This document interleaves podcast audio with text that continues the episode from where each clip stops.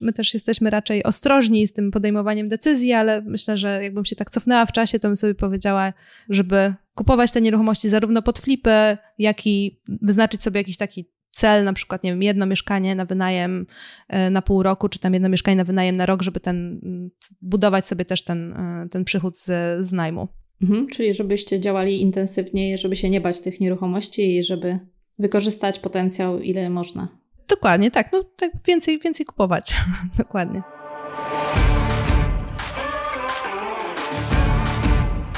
Cześć, słuchasz podcastu Inwestowanie w mieszkania, odcinek ósmy. Z tej strony Kasia Gorzędowska. Dzisiaj zapraszam Cię do ciekawej rozmowy z Moniką Ostrach, inwestorką, właścicielką narzędzia lista przetargów.pl i mamą dwójki dzieci. Monika zainteresowała się rynkiem nieruchomości 5 lat temu, pracując na etacie w branży marketingowej w dużych firmach. Po pewnym czasie rzuciła etat i teraz zajmuje się już nieruchomościami razem z mężem. Z rozmowy zobaczysz, że ważne są dla niej nowe wyzwania, ale również czas wolny dla rodziny i przyjaciół. Porozmawiamy od czego zaczęła się przygoda Moniki z nieruchomościami i czy trzeba mieć dużo pieniędzy, żeby inwestować w nieruchomości. Pytam Monikę również o przetargi, omawiamy cały proces i rozbijamy mit, że na przetargu nic już się nie da kupić. Rozmawiamy również o kupowaniu emocjami, rzucaniu etatu, największych wyzwaniach, o domku nad jeziorem, a także o stronie listaprzetargów.pl. Notatki i wszystkie odcinki do tego podcastu znajdziesz zawsze na stronie inwestowaniewmieszkania.pl. Podobają Ci się nasze odcinki? Oceń proszę podcast w Spotify lub Apple Podcast. Już to zrobiłeś? Wielkie dzięki. A teraz zapraszam do wysłuchania rozmowy.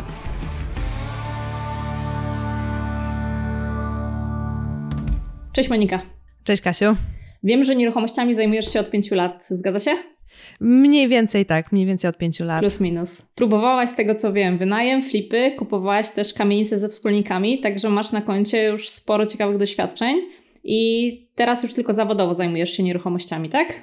Tak, tak. Teraz już oboje y, właśnie z mężem y, zajmujemy się nieruchomościami i zajmujemy się no, też stroną lista przetargów.pl, która też jest y, związana z nieruchomościami. O tym też dzisiaj porozmawiamy. A powiedz mi proszę na początek, skąd u Was pomysł na nieruchomości? Od czego się zaczęło? Nie jesteś przecież z branży, więc skąd te nieruchomości wpadły? Zupełnie nie jestem z branży. Y, ja bardziej marketingowo, mąż, mąż bankowość, y, tak, tak pracowaliśmy na etatach. Zaczęło się generalnie tak bardziej od rodziny. U mnie akurat w rodzinie nieruchomości, gdzieś tam inwestowanie w nieruchomości jest y, jest, jest rodzin, rodzinnym zainteresowaniem, więc generalnie Kiedyś moja siostra ze szwagrem zaproponowali nam e, wspólną inwestycję, bo oni już to kilka e, dobrych lat i kilka dobrych e, flipów przeszli, więc zaproponowali nam wspólną inwestycję właśnie w mieszkanie w Bydgoszczy. Było to mieszkanie mniej więcej 140-metrowe, które później podzielili na dwa mieszkania i sprzedali jako dwa osobne, wydzielone lokale. Od razu taki poważny temat. E, tak, tak. No my byliśmy bardziej zaangażowani jako, jako kapitał, oni bardziej jako właśnie mm, podział i, i, i, remonty, więc y, no, oni mieli tą wiedzę już, tak, dokładnie, oni mieli tą wiedzę remontową. E, my mieliśmy gdzieś tam wtedy jakąś możliwość zainwestowania po prostu pieniędzy, no i od tego się zaczęło i było to mieszkanie kupione właśnie na przetargu z Urzędu Miasta, więc, więc to taka pierwsza, pierwsza inwestycja. Mhm. I co było potem? Spodobało Wam się w branży? Podpatrywałaś, co robią? Tak, tak. No gdzieś tam rzeczywiście po tym pierwszym flipie zaczęliśmy się troszkę bardziej interesować. Zaczęliśmy też się interesować generalnie tymi tematami przetargowymi, bo wydawało nam się, że rzeczywiście te ceny jak, mieszkań na, na, na przetargach są niższe niż y, można było gdzieś tam wtedy z rynku wtórnego kupić. Więc zainteresowaliśmy się rzeczywiście tymi przetargami, no i zaczęliśmy gdzieś tam w nich powoli uczestniczyć i kupować jakieś tam następne mm, mieszkania, sprzedawać je po prostu najczęściej bez, bez remontu, bo ta cena gdzieś tam y, osiągnięta na przetargu była na tyle niska, że udawało je się po prostu po założeniu księgi wieczystej sprzedać y, bez remontu z zyskiem. Mhm. Czyli na start były to flipy, ale w którymś momencie też doszliście do wynajmu, tak? Tak, tak. Od jakiegoś czasu y, zaczęliśmy sobie też jakby te mieszkania zostawiać, y, powoli gromadzić może gdzieś tam ten majątek i, i, rzeczywiście też budować ten przychód z nieruchomości, więc y, te mieszkania, które mamy obecnie na wynajem, one też były kupione na przetargach i są, są właśnie wynajęte, a później, tak jak wspominałaś, właśnie też kupiliśmy taki budynek, kamienicę na Pradze razem z inwestorem i tam też Przygotowaliśmy mieszkania na wynajem, mamy lokale usługowe, część biurową, część magazynową, więc to już była taka większa inwestycja, dłuższa inwestycja, na której musieliśmy się też dużo nauczyć, bo no, remont mieszkania to jest jednak e, coś innego niż remont całego budynku z pionami, z ogrzewaniem, z z kominiarzami, ze wszystkim, więc to, to było takie dosyć spore wyzwanie. Działo się to też wszystko w covid więc e, były też jakieś tam tematy około ekipowe, czy, czy mogą przychodzić do pracy, czy nie mogą. W podobnym czasie robiliśmy w takim razie kamienicę, bo my też e, w czasie covidowym mieliśmy remont kamienicy. To też była nasza pierwsza inwestycja, taka większa i dokładnie to, co mówisz, remont jednego mieszkania w kamienicy versus remont całej kamienicy to zupełnie inne poziomy i te wyzwania, które się e, pojawiają przy takim całym budynku są no, totalnie inne niż, niż w takich pojedynczych mieszkaniach. Tak, dokładnie. Czasami tak właśnie mówię, że może lepiej byłoby kupić po prostu wszystkie mieszkania u jakiegoś dewelopera niż, niż, niż robić taki kompleksowy remont e, starej kamienicy, ale no, na pewno, na pewno dużo się nauczyliśmy i no, jest to rentowna inwestycja, więc e, było, było warto te czasy covidowe, akurat wtedy właśnie pamiętam, że tak e, nawet było tak dziwnie pojechać do Warszawy, żeby ten remont tam e, skontrolować, mm. bo były puste ulice i było się dziwnie zatrzymywać właśnie w, na stacjach benzynowych, w restauracjach, także ciekawe czasy. Pierwsze flipy były w Bydgoszczy, kamienica w Warszawie, także widzę, że w kilku miastach działacie. Ty mieszkasz w Gdyni, prawda? Tak, obecnie mieszkamy w Gdyni. E, tutaj na razie powiedzmy badamy rynek te miasta, które wspomniałeś, one też są troszkę związane z tym e, właśnie Bydgoszcz, e, Warszawa. W Warszawie bardzo długo mieszkaliśmy, ponad 15 lat, więc e, jakby stąd tam inwestycje. Dookoła Warszawy też, też inwestowaliśmy właśnie w Grójcu, w Radomiu, a w Bydgoszczy i w Radomiu mamy rodzinę, więc to powiedzmy gdzieś tam te trasy nam się w miarę układały, tak, że było nam prosto te nieruchomości gdzieś tam, czy za pomocą właśnie kogoś e, znajomego, czy kogoś z rodziny e, kupić, czy, czy przez pełnomocnika gdzieś tam niektóre rzeczy kontrolować. Jasne. A powiedz mi, a jeśli chodzi o te trzy miasta, to czym różni się inwestowanie w mieszkanie, w nieruchomości pomiędzy tymi trzema miastami według Ciebie? Oprócz ceny oczywiście z metra, która jest na pewno inna. Wydaje mi się, że właśnie jest troszeczkę mniejszy kapitał, który możesz mieć na start, y, żeby zainwestować, tak? No bo wiadomo, że tutaj Trójmiasto czy Warszawa, no to te ceny nawet najtańszych mieszkań są dosyć, miasta, tak. są, są, dosyć wysokie, tak? A jeszcze tam te 4 lata temu, jak kupowaliśmy w Grójcu mieszkanie, no to zapłaciliśmy za nie 30 tysięcy, tak? Za kawalerkę. A ceny wynajmu pomiędzy miastami aż tak strasznie, to nie są to nie są te same procenty, tak? To nie jest tak, że jest dwa razy, czy trzy razy droższy, czy cztery razy droższy ten wynajem kawalerki w Warszawie versus w Grójcu, więc y, ta rentowność też czasami w tych mniejszych miejscowościach wychodzi mm, wyższa. Jest bardziej atrakcyjna. To tutaj mm, mogę powiedzieć o przykładzie Łodzi, bo od lat Łódź, y, jako też duże miasto w Polsce, ale mocno niedoceniane, jest bardzo tanim miastem, jeśli chodzi o zakup y, mieszkania Natomiast, tak jak mówisz, ceny wynajmu są bardzo podobne do mhm. Warszawy na przykład. Jest oczywiście troszkę taniej, ale to procentowo nie jest aż tyle, ile, ile właśnie tańsze są mieszkania mm, całościowo. I te rentowności zdecydowanie tutaj przeciągają też inwestorów. Tylko trzeba no właśnie uwierzyć w dane miasto, tak jak mówisz, właśnie wy w mniejszym mieście też inwestujecie, ale znacie tam te okolice i wiecie, że to jest dobra inwestycja. Tak samo Łódź tutaj jest też mocno niedocenianym miastem. Przez lata była dość e, zaniedbana, ale tak naprawdę od 6-7 lat, odkąd my tutaj mocniej działamy na tym rynku, no to zdecydowanie widać, że wszystko idzie do przodu i te inwestycje naprawdę i Łódź się odradza.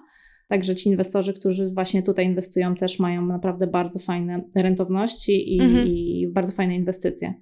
Także zdecydowanie warto też w innych miastach szukać niż te topowe.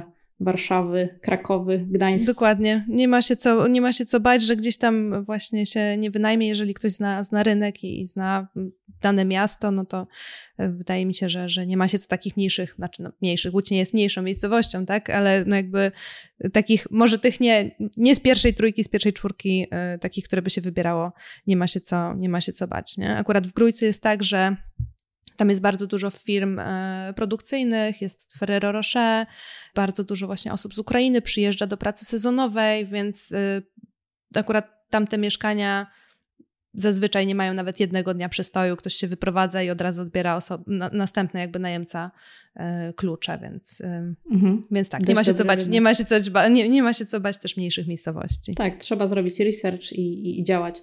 A powiedz mi proszę, robicie wiele rzeczy już e, w tym obszarze nieruchomości, co Wam najbardziej odpowiada? Wiesz co, tak naprawdę bym powiedziała, do tej pory nam odpowiadały takie flipy bez remontu, mm, bo to też jeżeli chodzi o nakład pracy, no to nie napracujesz się aż tak bardzo, a, a przy sprzedaży też można y, zarobić. I dużo szybsza jest taka transakcja, prawda? Bo jesteśmy w stanie w ciągu tam kilku dni, tygodni przeprowadzić, a jednak z remontem to jest już kilka miesięcy zazwyczaj. Dokładnie, więc może czasami warto sobie tam to przeliczyć w czasie i zarobić troszeczkę mniej, ale szybciej i bez jakby takiej. Remonty dla mnie są przynajmniej stresujące, więc może bez tego takiego stresu, a. a... Mhm szybciej w czasie gdzieś tam zarobić. No, tak naprawdę też jeszcze, jeżeli chodzi o to, co nam odpowiada, to może bardziej mówię o sobie, nie, nie tutaj o, o Łukaszu, ale ja też lubię y, jakby to, że ta, ta praca przy mieszkaniach, y, które kupujemy gdzieś tam później z celem na wynajem, to jest tak, że ona jest na początku przy tym remoncie, a później tak naprawdę już ta obsługa tego najmu i te miesięczne czynsze, które spływają, no to nie ma aż tak dużo tej pracy. Czyli powiedzmy się trochę napracujesz, że potem masz już taki bardziej ten przychód, który cię nie kosztuje aż tak dużo pracy. My też korzystamy właśnie przy tym budynku w Warszawie już z firmy zarządzającej, jeżeli chodzi o obsługę mieszkań, więc to też gdzieś tam tą ilość pracy nam zmniejsza. Nie wiem, czy znasz taki wskaźnik, jest, y, inwestorzy znają ROI, czyli zwrot z inwestycji, ale jest jeszcze ROTI, czyli zwrot z zainwestowanego czasu. Return on Time Invested. I to jest właśnie mhm. to, co powiedziałaś, że trzeba też wziąć pod uwagę, ile nam coś czasu zajmie i owszem, może zarobek y, będzie większy, ale pytanie, ile tej naszej energii i czasu w to włożymy. Tak, no myślę, że każdy musi gdzieś tam swoje, swoje jakby swoją drogę odnaleźć, bo też nie, nie wszystko służy wszystkim. No, ja akurat y, cieszę się z tych momentów, gdzie, gdzie właśnie uda mi się zmniejszyć tą ilość pracy, a nie ją gdzieś tam zwiększyć, więc, y, więc tutaj te flipy bez remontu bardzo, bardzo mhm. cenię. Optymalizacja, jasne. Powiedz mi, to była, nieruchomości to była od początku wasza główna praca, czy to był najpierw dodatek do waszych prac etatowych? Bo wspomniałaś na początku, że byliście zupełnie z innych branż, ty marketingowa, Łukasz, twój mąż y, bankowa. I jak to, jak to pogodziliście? Wiesz co, no było tak, że po studiach gdzieś tam oboje poszliśmy do pracy takiej e, w korporacjach. Właśnie Łukasz pracował przez e, dobrych kilka, kilkanaście lat w różnych e, bankach. Ja pracowałam w, i w takiej firmie kosmetycznej w marketingu i w firmie właśnie bieliźnianej przez kilka lat. A te nieruchomości pojawiły się tak trochę przy okazji. No i na początku robiliśmy to równolegle, tak? To nie pochłaniało aż tyle nam czasu żebyśmy musieli z tego etatu rezygnować, tak? Czyli jak kupowaliśmy te nieruchomości na przetargach, to tak naprawdę czasami były to przetargi pisemne, no to spokojnie możesz sobie po pracy napisać ofertę, wysłać ją i później y, no, potrzebujesz pewnie albo czasu, żeby pojechać na akt, albo ewentualnie y, czasu, żeby pójść do notariusza i wypisać pełnomocnictwo, żeby ktoś za ciebie pojechał na akt.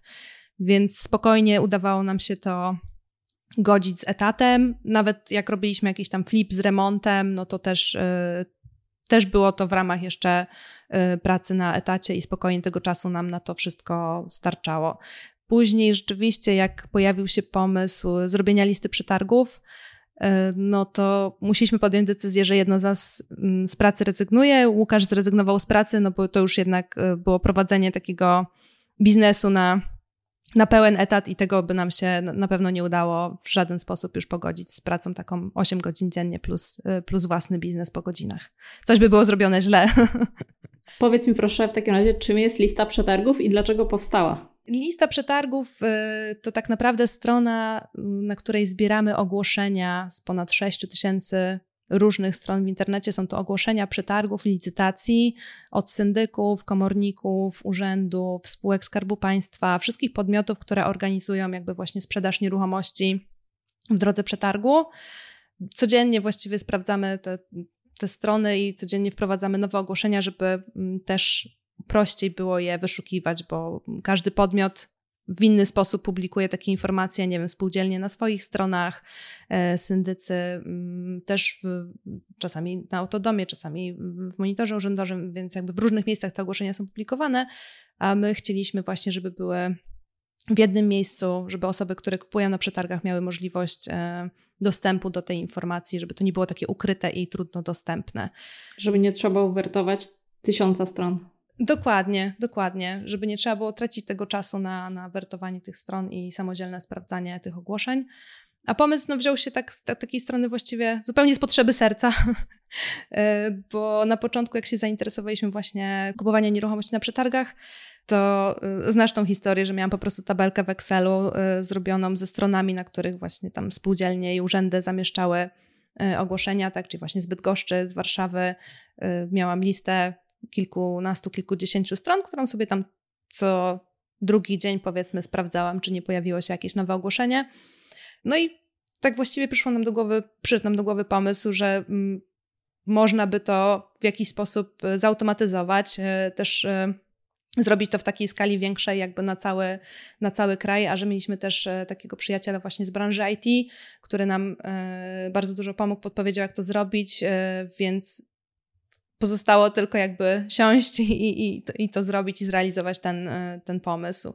Więc no, wzięło się z potrzeby serca, a okazało się też po takich testach, które robiliśmy, że może to, to być też przydatne dla innych osób, e, przydatne dla inwestorów e, i, i jakby taki był początkowy pomysł na listę przetargów. Mhm. Ale nazwa jest lista przetargów, ale to wasza wyszukiwarka nie tylko, prawda, przetargi zbiera, bo zbiera też ze zwykłych ogłoszeń z Olix, Oto Domu. Ile macie takich monitorowanych portali? Takich 12 największych e, portali w Polsce. To też troszeczkę było tak, że użytkownicy, którzy no, zazwyczaj są inwestorami, inwestorkami, jakby zgłaszali się do nas z taką y, jakby z potrzebą, tak, że jakby mamy przetargi licytacji, ale im jest jeszcze potrzebne właśnie monitorowanie tego rynku wtórnego, więc daliśmy też takie narzędzie, dzięki któremu można śledzić ogłoszenia po prostu z tych największych portali y, w Polsce, ustawić sobie alerty i dostawać powiadomienia, jeżeli pojawi się ogłoszenie zgodne z Twoimi kryteriami, właśnie czy według słowa kluczowego, czy według właśnie ceny za metr kwadratowy i tak dalej. Więc y, powstało takie narzędzie bardziej kompleksowe może mm, do, do szukania okazji zarówno z przetargów licytacji, jak i z rynku wtórnego. Czyli warto sprawdzić, bo nawet jeżeli ktoś nie chciałby brać udziału w przetargach, to i tak dzięki temu wyszukiwarce może przeglądać y, według własnych kryteriów, czy założyć sobie filtry na nieruchomości też z największych portali ogłoszeniowych. Ale jak już nawiązałam do tego, że nie przetargi, to powiedz mi w takim razie, dlaczego według Ciebie wiele osób boi się przetargu? Bo jest takie przekonanie, że jednak te przetargi, no to nie jest taka super sprawa, jednak no, to jest niszowy temat w tej chwili Niewiele osób y, się tym zajmuje, niewiele osób mówi, że kupuje na przetargach. Natomiast no wy, z tego co wiem, to większość takich nieruchomości macie z przetargu, mhm. więc jak to jest, że niektórzy się boją, a niektórzy kupują na potęgę z tych przetargów? Co, wydaje mi się, że generalnie jest chyba tak, że zakup nieruchomości wiąże się z jakimś tam stresem, tak? Niektórzy kupują nieruchomość tylko raz w życiu. E, wiadomo, że jeżeli się inwestuje, no to się robi to, to częściej, e, ale no i tak to jest związane z jakimś stresem, a tutaj dodatkowo dochodzi jakiś regulamin, wadium, tak? Jakieś jakby dodatkowe rzeczy, których ludzie nie znają. Myślę, że to troszkę się bierze z tego, że jest to coś innego. Chciałam tylko też jakby tutaj zaznaczyć, że, że no my kupujemy na przetargach e, takich właśnie od urzędów, e, od spółdzielni, nie kupujemy na licytacjach komorniczych, bo to też mi się wydaje jest e, no jakby inny poziom wiedzy, i, którą trzeba mieć, żeby na licytacjach komorniczych bezpiecznie kupować nieruchomości, czy inwestować właśnie w takie nieruchomości. I też interesowaliśmy się zakupem od syndyka. Ostatecznie nic nie kupiliśmy od syndyka, ale to też mi się wydaje taki jeszcze w miarę prosty i bezpieczny sposób na, na, zakup, y, na zakup nieruchomości. Czyli kwestia świadomości, kwestia wiedzy, jak to działa.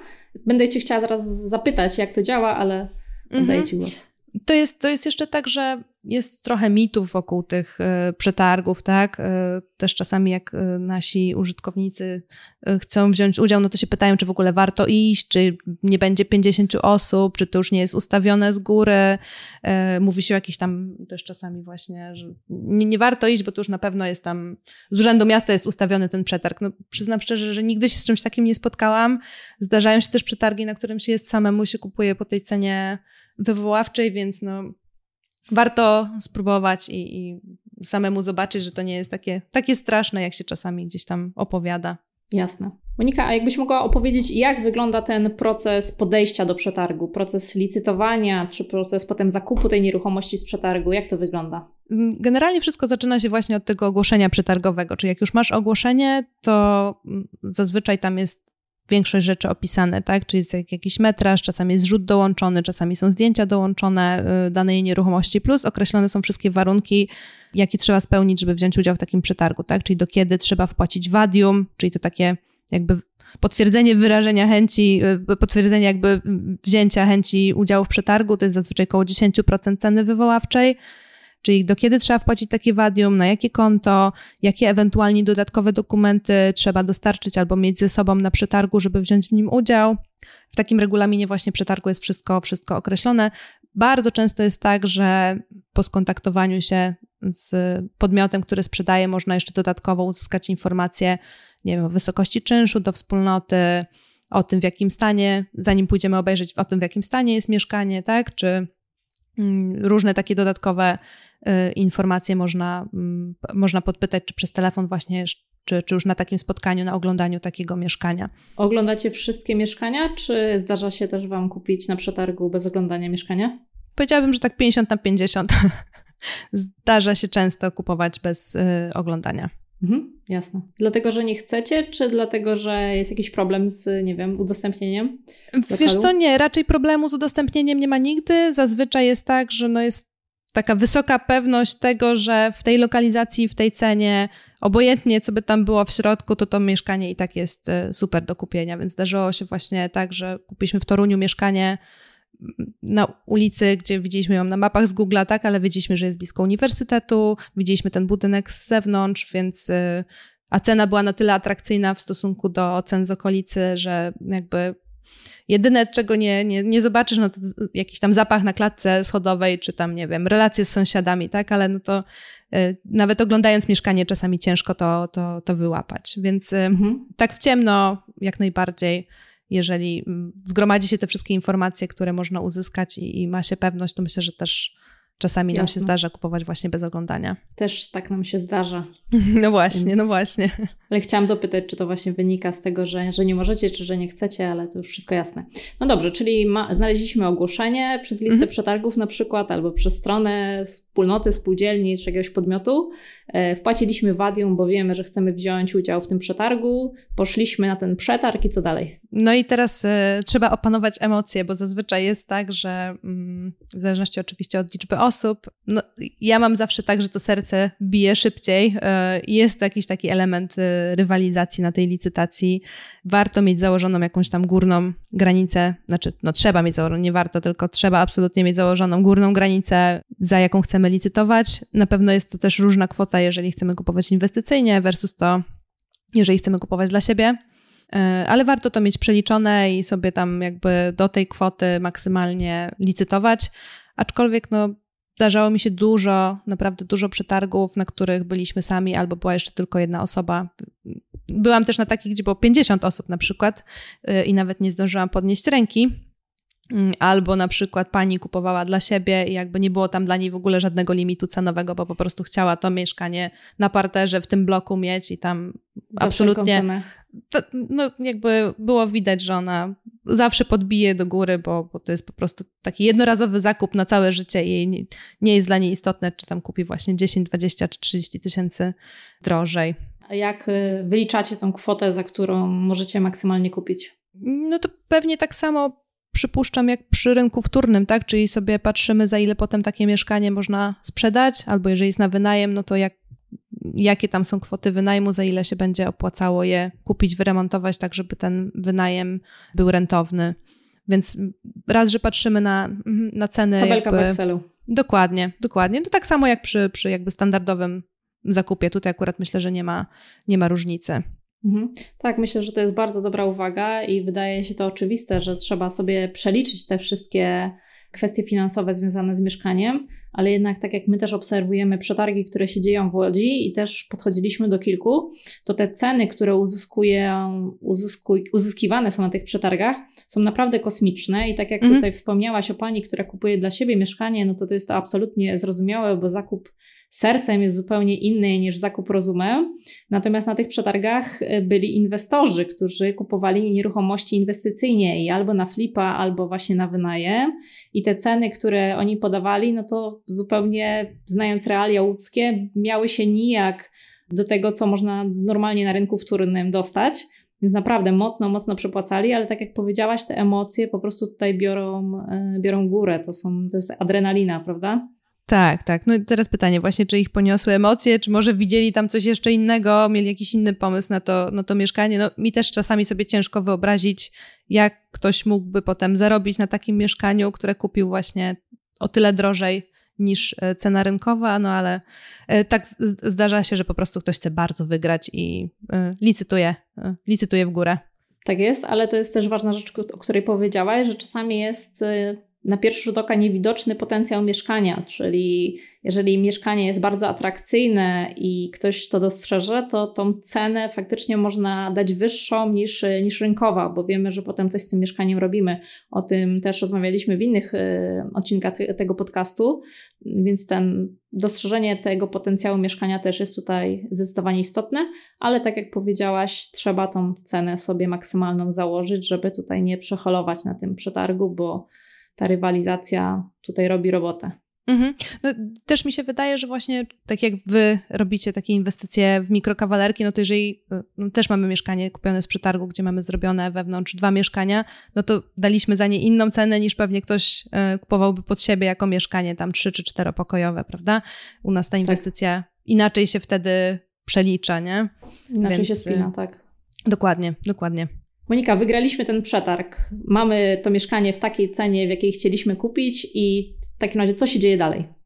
To jeszcze będąc na przetargu, no jakby wszyscy, wszyscy uczestnicy wtedy wychodzą z sali, zostajesz tylko ty i, i, jakby organizatorzy, spisujecie protokół, w którym jest napisane właśnie, że tego i tego dnia za taką, taką cenę y, wygrałaś ten przetarg, no i masz określony też czas, w jakim musisz zapłacić za resztę tego mieszkania, no bo to wadium, które wpłaciłaś jest jakby zaczytywane na, do tej ceny wylicytowanej, no ale musisz w określonym terminie zapłacić e, resztę kwoty, żeby to mieszkanie nabyć. Czyli tak naprawdę no, tym przetargiem wygranym nie nabywasz tego mieszkania, tylko oczywiście dopiero na już akcie notarialnym zakupu u notariusza takie mieszkanie kupujesz. I jakie to są terminy na wpłatę pozostałej części? Wiesz co, widziałam bardzo różne. Mm, widziałam od 14 dni do 3 miesięcy. Teraz mieliśmy tak, że mm, było określone, że w ciągu 30 dni od wygranego przetargu trzeba zapłacić resztę pieniędzy, ale złożyliśmy wniosek, poprosimy o wydłużenie tego terminu y, o dodatkowe dwa miesiące i też zazwyczaj jest tak, że nikt nie robi mm, większego problemu, żeby ten termin wydłużyć. Mhm, czyli do ustalenia, do dogadania. Dokładnie, dokładnie. Mhm. A powiedz mi, czy zanim bierzecie udział w przetargu, to dopytujecie, ile jest potencjalnie chętnych, czy to dla Was nie ma znaczenia i jeżeli mieszkanie ma potencjał, to po prostu idziecie na taką licytację? Zazwyczaj dopytuję. Raz, że przy oglądaniu pytam, czy dużo osób właśnie oglądało, czy jest zainteresowane. Później też y, czasami się uda podpytać, ile osób wpłaciło wadium. No, nie zawsze takiej informacji tam chcą udzielić, ale jakby określenie, czy, czy mało, czy dużo, no to już jest jakaś wskazówka, czy bardzo dużo. Więc zdarzyło mi się też po prostu nie pójść na przetarg, bo wiedziałam, że wpłaciło bardzo dużo osób wadium, no i to wtedy, mm, jak kupujesz na cele inwestycyjne, no to, e, to z góry wiesz, że raczej jest to e, bez sensu, żeby tracić ten czas i, i na ten przetarg iść. Mhm. Trzeba się skupić wtedy na czymś innym. Okay, dokładnie, dzięki. dokładnie. To, to wadium do ciebie i tak wraca, więc y, też czasami szkoda czasu, jeżeli wiesz, że jest 40 osób, no to raczej to się nie skończy na wywoławcza plus 5 tysięcy, więc yy, nie mhm. ma sensu. Jasne. A w jakim czasie są zwracane te wadia, jeżeli nie wygramy takiego przetargu? Jak szybko te pieniądze wracają do ciebie? Zazwyczaj to jest kilka dni. Zdarzyło mi się tak w spółdzielni, że jeszcze dodatkowo trzeba było złożyć jakiś tam wniosek o zwrot wadium z numerem konta, mm, na które zwracali jakby nie wpłynęło Wiadomo. z powrotem po siedmiu dniach, więc jakby się zainteresowałam, z czego to wynika. No i pani powiedziała, że trzeba osobno wysłać jeszcze, w, w, zawnioskować o zwrot, o zwrot tego wadium, ale to była jedna taka sytuacja. Zazwyczaj jest tak, że nie wiem, dwa, trzy dni i to wadium już jest z powrotem na, e, na koncie. Mhm, jasne, czyli dość szybko. A wiadomo, że taka rzecz, gdzie miała się zdarzyć w spółdzielni. Oczywiście, oczywiście, tam się naj, najdziwnie, innym, najdziwniejsze. Zupełnie innym tworem. Powiedz mi proszę, czy według Ciebie trzeba mieć dużo pieniędzy, żeby inwestować w nieruchomości? Bo jest taki mit wśród inwestorów, który obserwuję, czy właściwie początkujących osób zainteresowanych rynkiem nieruchomości, może nawet jeszcze nie inwestorów, że jednak tych pieniędzy trzeba mieć tutaj w nieruchomościach sporo. A z tego co wiem, no to Wy zaczynaliście y, z jakimś kapitałem, ale niekoniecznie bardzo dużym. Jak to było z Waszej perspektywy? Wiesz co, wydaje mi się, że tak z perspektywy ważniejszy nawet był ten etat, który mieliśmy i ta zdolność kredytowa, którą dzięki temu etatowi mogliśmy mieć, niż jakiś tam bardzo duży kapitał. Z tego, co pamiętam na pierwsze flipy, no to mieliśmy trochę e, swoich pieniędzy, trochę mieliśmy gdzieś tam pożyczone od e, rodziny i później rzeczywiście te pierwsze inwestycje też były mm, kredytowane, więc e, tak patrząc z perspektywy czasu, to nawet to, że byliśmy oboje na etacie, to dawało nam większe poczucie bezpieczeństwa, bo mieliśmy jakby te miesięczne wpływy takie bezpieczne, a te nieruchomości były takim, no, gdyby coś nie poszło, no to nadal mieliśmy tą taką bezpieczną podstawę, tak? I, i bycie na etacie też nam obniżało jakby to, to poczucie, że jakoś bardzo ryzykujemy. Ten okres przejściowy był ważny dla Was, czyli żeby najpierw y, pozostać na etacie, mieć to zabezpieczenie, mieć jakieś środki, potencjalnie zdolność kredytową, ale niekoniecznie te środki musiały być na tyle duże, żeby, żeby no, czekać dłużej niż, niż to potrzebne. Mhm. No i to troszkę jest też to, co rozmawiałyśmy, nie? że pewnie tych środków może potrzeba więcej w Warszawie i w Trójmieście, ale może trzeba znaleźć jakieś miejsca, gdzie, gdzie z tym, co mamy, też będzie możliwość zainwestowania. Mhm. Tak. Monika, a co z Twoim etatem po odpaleniu listy przetargów? Bo z tego co wiem, to już nie pracujesz na etacie i zajmujesz się tylko nieruchomościami. To w którym momencie podjęłaś tę decyzję, że odchodzisz? No tak, tak jak mówiłam wcześniej, Łukasz e, zrezygnował z pracy jako pierwszy, e, jak zaczęliśmy tworzyć listę, i to nie była mhm. prosta też decyzja. Wydaje mi się, że, że była dosyć e, takim sporym wyzwaniem dla nas. Robiliśmy to też tak stopniowo, tak, że Łukasz zrezygnował. Ja jeszcze miałam ten etat przez dłuższy czas. No, jakby to był biznes zupełnie tworzony od zera, więc byliśmy, mieliśmy tylko no, mieliśmy tylko to moje wynagrodzenie, więc to był taki tak. może troszkę cięższy czas dla nas, y, bo też nie wiedzieliśmy, czy to wyjdzie, czy nie wyjdzie, czy, czy będziemy y, gdzieś tam zarabiali z tego. Więc tak powiedzmy, przez dłuższy czas to trwało i później, jak y, już byłam na urlopie macierzyńskim, to już po urlopie macierzyńskim do, do pracy nie wróciłam już, jakby oboje zajmujemy się na pełen etat listą przetargów i nieruchomościami. Mhm. Tak, właśnie chciałam do tego nawiązać, że nie jesteście tylko wy, ale macie też dzieci, więc tutaj jest zdecydowanie ta decyzja o przejściu z etatu na własne, no na pewno nie była łatwa, bo trzeba wiedzieć, że mamy ze sobą jeszcze maluchy. Nad tak, którymi... ta odpo odpowiedzialność jest inna, dokładnie. Dokładnie, jest inna odpowiedzialność. Monika, jakie były Wasze największe wyzwania po drodze? Rozmawialiśmy o tym wczoraj, bo mamy, że tak powiem, troszkę, troszkę różne tutaj, e, jak, troszkę różne odpowiedzi. Dla Łukasza na pewno największym wyzwaniem było ta zmiana. Wyobraź sobie, wiesz, pracujesz 12 lat w open space, codziennie rozmawiasz z kilkunastoma osobami, e, masz kontakt właśnie tutaj mailowy, telefoniczny, e, a nagle siadasz sama w czterech ścianach musisz się zorganizować, jakby jesteś odpowiedzialna za cały ten swój dzień, za rozpisanie sobie tych wszystkich zadań. I myślę, że to było bardzo, bardzo, bardzo, bardzo trudne, że nagle sama sobie musisz z tym wszystkim poradzić, z tymi tematami finansowymi, z tematami gdzieś tam właśnie około biznesowymi, plus z tą organizacją własnego czasu. Y, no i te pierwsze dni były takie, że Łukasz potrafił do mnie zadzwonić kilka razy dziennie, bo brakowało mu takich kontaktów po prostu z ludźmi, rozmowy z ludźmi, nie? Że to było takie no bardzo ciężkie być tak odciętym nagle e, mhm. od tego wszystkiego, co się działo w biurze.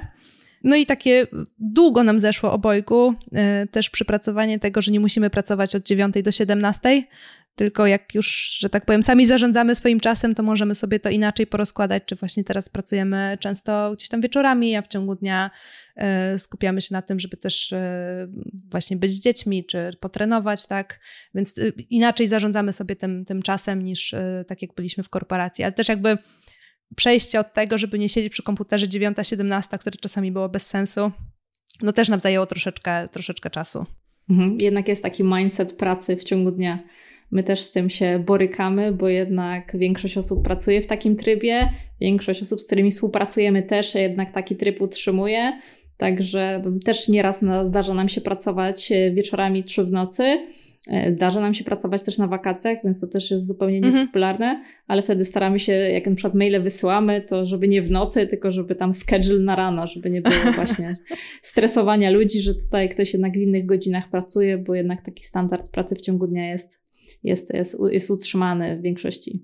No tak, na pewno, na pewno jest to też taka praca ciągła, tak jak mówisz. E, jeżeli chodzi o te wakacje, to kiedyś się po prostu brało urlop, wyjeżdżało na dwa tygodnie i się zapominało na te dwa tygodnie, wiesz, hasła do komputera, e, a teraz jest tak, no, że praktycznie każdego dnia coś tam małego trzeba zrobić. E, zdarzają nam się takie dni, że mamy tak zupełnie wolne, ale no to są pojedyncze w roku. Raczej nie mhm. powiedziałabym, że nam się zdarzają dwutygodniowe urlopy. powiedziałaś, że trzeba, ale wydaje mi się, że jesteście też na takim etapie, że chcecie to robić, więc nie tyle trzeba, co chcecie zrobić, bo jakbyście powiedzieli, że nie zrobicie, Jasne. to pewnie świat by się nie zawalił, firma by się nie, za, nie zawaliła, ale to właśnie chyba jest najlepsza rzecz, jaka może być, żeby mieć ten wybór, prawda? Dokładnie, dokładnie.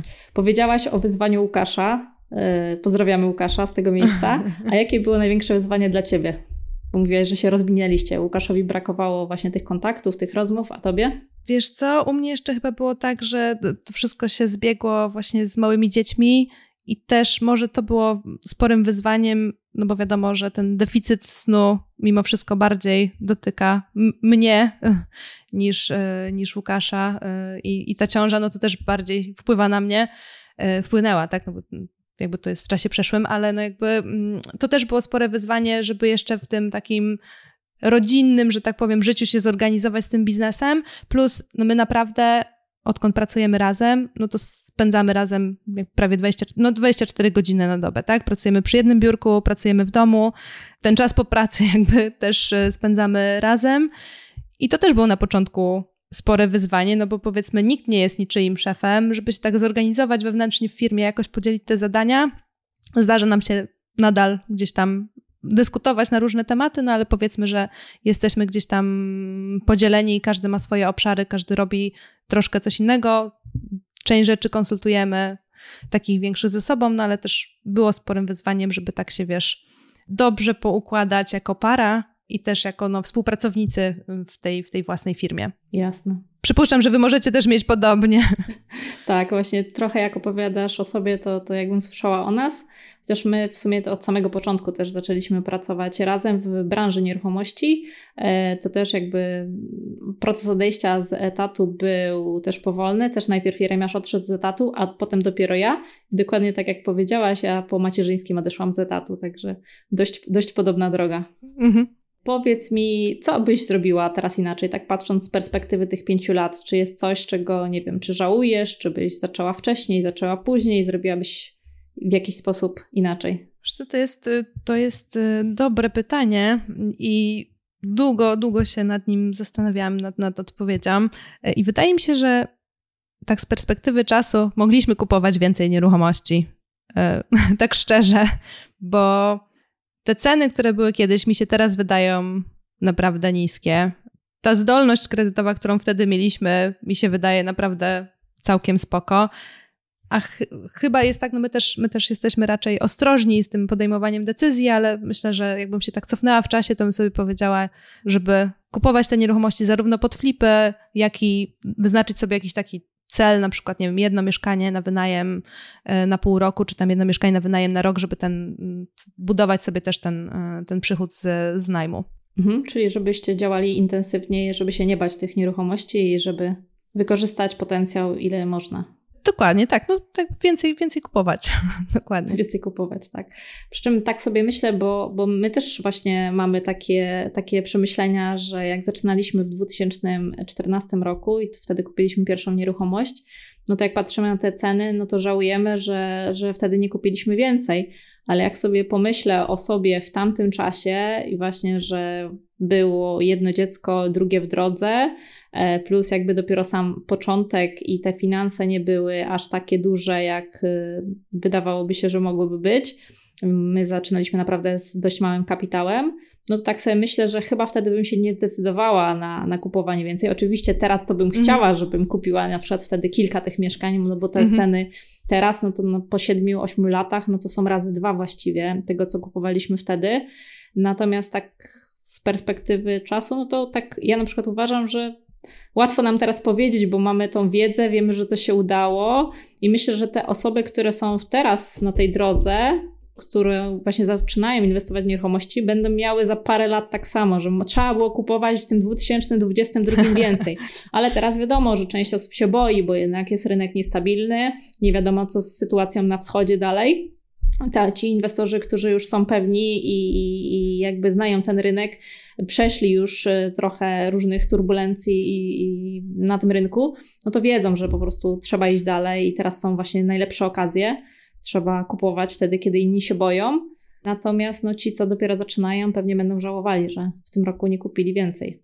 Dokładnie. To, to też wynika jedno trochę z tego, co, co powiedziałeś, że te okazje cały czas są, nie? Cały czas się pojawiają i to nie jest tak, że w zeszłym roku były, a teraz ich nie będzie, tylko jak się patrzy na te ogłoszenia, już niezależnie od tego, czy na przetargi, czy na rynek wtórny, to te okazje cały czas się pojawiają, nie? I pewnie jest to kwestia rzeczywiście yy, wyszukiwania tych ogłoszeń, tych okazji i, i później podejmowania decyzji o zakupie. Jasne, tylko trzeba dostosowywać te okazje do obecnych realiów, bo to też o tym rozmawialiśmy z Jeremiaszem w jednym z, z poprzednich odcinków, chyba dotyczących błędów inwestorów, że obserwujemy taką tendencję nawet u zaawansowanych inwestorów, że oni jakby zakotwiczają się w tych starych cenach, w tych cenach sprzed roku, mhm. dwóch, trzech, jakby szukają tych okazji, patrząc na te ceny sprzed dwóch, trzech lat na przykład, tak? Już nie, nie wspominam o dłuższym czasie, bo to już w ogóle kosmos kupić w takich cenach sprzed na przykład pięciu czy siedmiu lat, ale przez to właśnie uważają, że nie ma okazji, no bo nie są w stanie kupić w takich cenach, jak kupowali kiedyś. Natomiast mm -hmm. ten rynek się zmienia, więc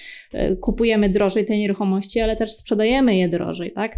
Ten popyt się zmienia, zmieniają się no, preferencje czy najemców, czy kupujących. Ceny wynajmu też się zmieniły, więc, więc tak jak mówisz, no, trzeba może patrzeć rzeczywiście e, całościowo, a nie na te ceny sprzed e, tam 4-5 lat, bo no, raczej niełatwo teraz znaleźć mieszkanie e, w takiej cenie jak 5 lat, 5 lat temu. Mhm. Powiedz mi, jeszcze chciałam wrócić na chwilę do waszego, waszej wyszukiwarki, waszego oprogramowania lista przetargów. Do czego może się przydać inwestorom, którzy słuchają tego podcastu, wasza wyszukiwarka? Jak mogą z niej skorzystać? Jak najczęściej ludzie korzystają? Wspominałaś o filtrach. Od czego zacząć? Generalnie, tak jak rozmawialiśmy o tym, że tam można znaleźć dwie rzeczy, te przetargi licytacji, ale też właśnie to monitorowanie rynku wtórnego i są tam też różne nieruchomości. To są zarówno mieszkania, domy, działki, e, też e, garaże, więc jest ta różnorodność jakby też typów e, nieruchomości, w zależności od tego, kto w co inwestuje, to też można różne rzeczy znaleźć. Na pewno jest spoko to, że przetargi licytacje i ten rynek wtórny masz w jednym miejscu, czyli ustawiasz sobie te filtry według tego, co potrzebujesz i dostajesz powiadomienia mailowe, czy błyskawiczne, czy, czy raz dziennie z zestawem ogłoszeń, które spełniają Twoje kryteria. Więc ja sobie siadam jakby codziennie rano i przeglądam maila, jakie ogłoszenia w tych kryteriach, których ja poszukuję, się pojawiły. Tak? Czasami są to filtry na całe województwo z jakąś tam konkretną, y, konkretnym parametrem.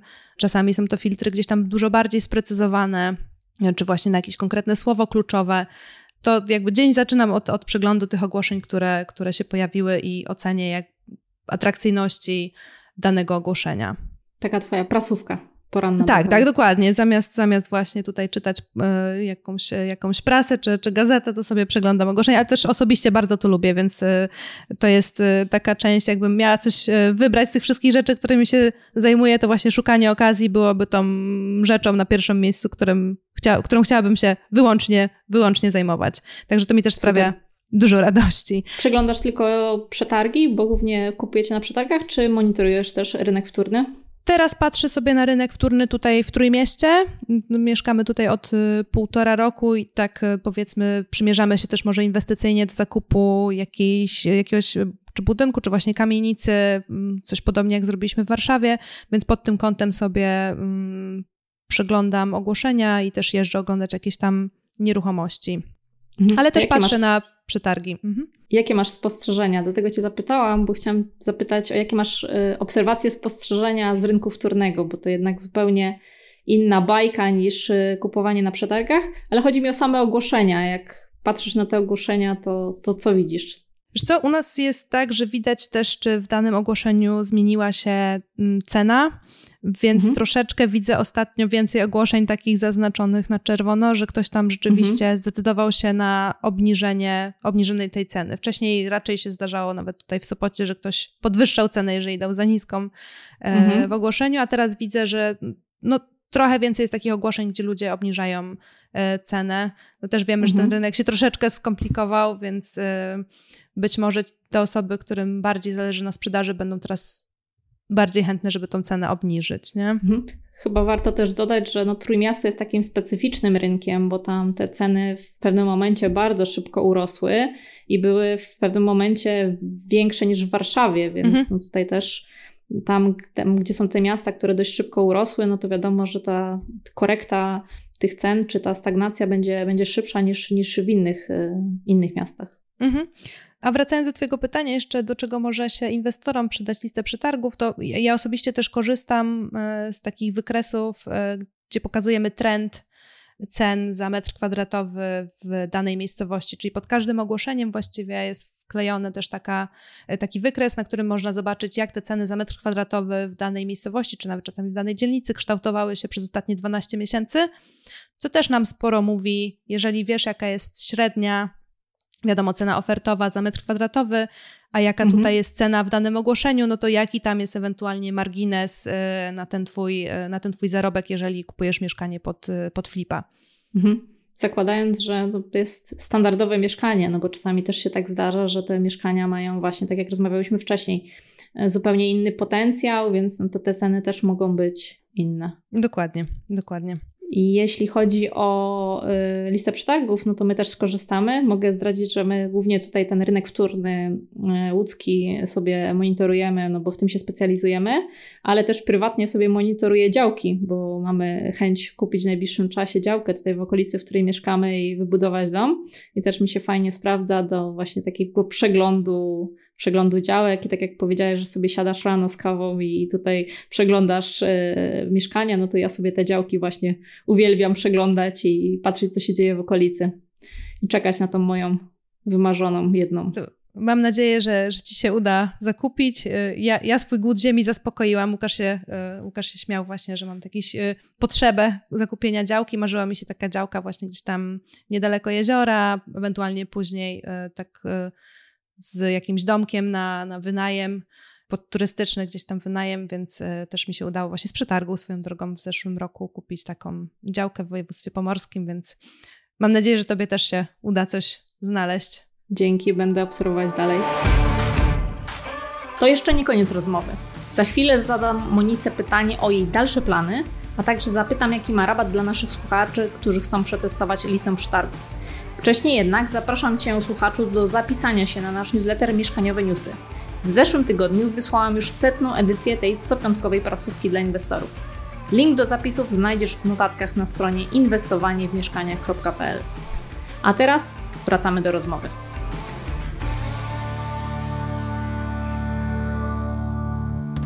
Ale uprzedziłaś moje e, e, kolejne, a właściwie ostatnie pytanie, bo chciałam zapytać właśnie, w jakim kierunku teraz zmierzasz, jakie masz plany. Tutaj już częściowo zdradziłaś, że już taką działkę nad jeziorem kupiłaś i jakbyś powiedziała, jaki dalej widzisz kierunek? tak badam, badam ten temat właśnie takich e, aloha campów czy slow hopów, domków modułowych, e, podnajem wakacyjny. Wiem też e, tam od znajomych, że jest dosyć wysoka rentowność e, takich inwestycji. E, wydaje mi się to gdzieś tam ciekawym kierunkiem, szczególnie takim po covid gdzie ludzie też szukają dużo bardziej lokalnie. E, jest może mniejsza chęć na wyjazdy, przynajmniej była jeszcze w zeszłym roku na wyjazdy gdzieś tam zagraniczne. I taki mi się marzy właśnie taki, wiesz, swój e, domek na wynajem nad jeziorem, Więc teraz sobie badam temat, jak tam te wszystkie przyłącza, domki, jak to wszystko się, się robi. Jest to też dla mnie taki nowy temat, żeby, mm, żeby się czegoś nauczyć. Nie? Nowy obszar do zeksplorowania. A w jakim Dokładnie. czasie myślisz, że zamkniesz ten temat tego domku nad jeziorem? Wiesz co, no chciałabym do przyszłego roku, ale y, no, zobaczymy. Mhm, czyli żeby na kolejny sezon było gotowe. Mhm, mhm, tak, tak, tak by mi się marzyło. A jeżeli chodzi o jakieś tam inne plany, no to tak naprawdę cały czas czuwamy nad tym, żeby rozwijać listę przetargów i tych użytkowników e, naszych też słuchać, e, żeby użytkownicy też czuli, że to jest taki no, najlepszy produkt, dzięki któremu właśnie mogą znaleźć tę okazję i dzięki któremu mogą też e, zarabiać pieniądze, więc cały czas, cały czas rozwijamy listę, listę przetargów. Mhm. No myślę, że nie ma lepszej rekomendacji niż powiedzieć, że sami z tego korzystacie, e, bo to uważam, że jest super, super istotne, że to wasze oprogramowanie wyrosło z potrzeby, tak jak wspomniałaś, z potrzeby własnej, z potrzeby serca. No i właśnie jest robione jak dla siebie, więc jest najlepszej jakości. Tak jest, tak jest. Ja korzystam bardzo dużo. Super, czyli domek nad jeziorem, rozwijanie listy przetargów, a potem zobaczymy, co przyniesie kolejny rok. Dokładnie. No też w tym wszystkim, tak jak kiedyś rozmawiałyśmy, nie? wydaje mi się ważne to zachowanie takiego balansu też pomiędzy tym życiem e, takim zawodowym, a prywatnym. E, dużą wartością dla nas jest też ten czas z dziećmi, z przyjaciółmi, więc e, raczej czasami mamy, ja się śmieję, że mamy taki tryb slow, jeżeli chodzi o inwestowanie, ale mhm. tak na koniec dnia jestem, jestem zadowolona z tego wyboru, więc... Czyli taki slow life? Wiesz co, takie wyważenie trochę, nie? Pomiędzy tym, jak chcesz spędzić ten czas, y, czy, czy chcesz cały czas rzeczywiście biegać i czy te pieniądze, coraz więcej pieniędzy jest dla ciebie ważne, czy, czy może gdzieś tam też czasami coś warto odpuścić i, i może nie zarobić aż tyle, ale mieć ten czas dla dzieci i dla siebie, nie? Szczególnie ostatni rok, a właściwie ostatnie dwa lata pokazały, że jednak życie może się dość szybko wywrócić do góry nogami i warto ten czas poświęcać na to, co ważne, bo może potem tego czasu nie być, prawda? Tak, to, to no, nostalgiczna nuta taka się zrobiła, ale wydaje mi się, że y, no, no, coraz więcej przemyśleń po, po tych ostatnich czasach takich mam i no, tak, tak jest rzeczywiście, że tak zrobiło się nostalgicznie. O. Tak, ale wiesz, że to też jest powód, ten właśnie czas, ten wolny czas, czy, czy możliwość dysponowania tym czasem tak jak się chce, to jest powód, dla którego większość osób, które znam, zajęło się właśnie nieruchomościami. No bo właśnie gdzieś tam ta praca na etacie nie daje takich możliwości, jakie dają nieruchomości. I owszem, nie zaprzeczam, że jednak ta praca w nieruchomościach czy prowadzenie biznesu związanego z nieruchomościami jest obciążająca i jest czasami normalną pracą na etacie, prawda? Jak wy prowadzicie listę mhm. przetargów, no to prowadzicie własny biznes, no to nie jest y, sielanka i, i relaks y, z drinkiem, z palemką, tylko no to jest normalne prowadzenie biznesu, tak zakładam przynajmniej. E, ale tak jak mówisz, jeśli chodzi o rozwój dalej tej firmy, no to, no to na pewno macie co robić. I tak samo jest z innymi obszarami nieruchomości, którymi się zajmujemy samodzielnie, więc no tutaj te nieruchomości są drogą na pewno tego wolnego czasu, czasami trzeba tego czasu poświęcić więcej niż pracując na etacie, żeby właśnie mieć potem trochę tego czasu wolnego później, albo przynajmniej móc właśnie dysponować nim tak, jak, jak chcemy. Dokładnie, dokładnie. To dzięki Monika za rozmowę. Trzymam kciuki za Was, trzymam kciuki za ten domek nad jeziorem. Mam nadzieję, że kiedyś będziemy mogli podać linka słuchaczom, że Monika już zrobiła, można rezerwować. Także sami też chętnie skorzystamy, zerkniemy i myślę, że to może w coś fajnego wyewoluować, bo, bo teraz też jest taka tendencja, szczególnie właśnie po pandemii, żeby jednak gdzieś tutaj blisko lokalnie jeździć i korzystać z uroków y, przyrody polskiej nie tylko jeździć za granicę, więc myślę, że tutaj zdecydowanie jest potencjał tych nieruchomości też turystycznych. My, co prawda, w tym nie jesteśmy w biznesie, ale mocno trzymam za Was kciuki. Dzięki, dzięki. No teraz już głupio będzie, jak tego nie zrobię, nie?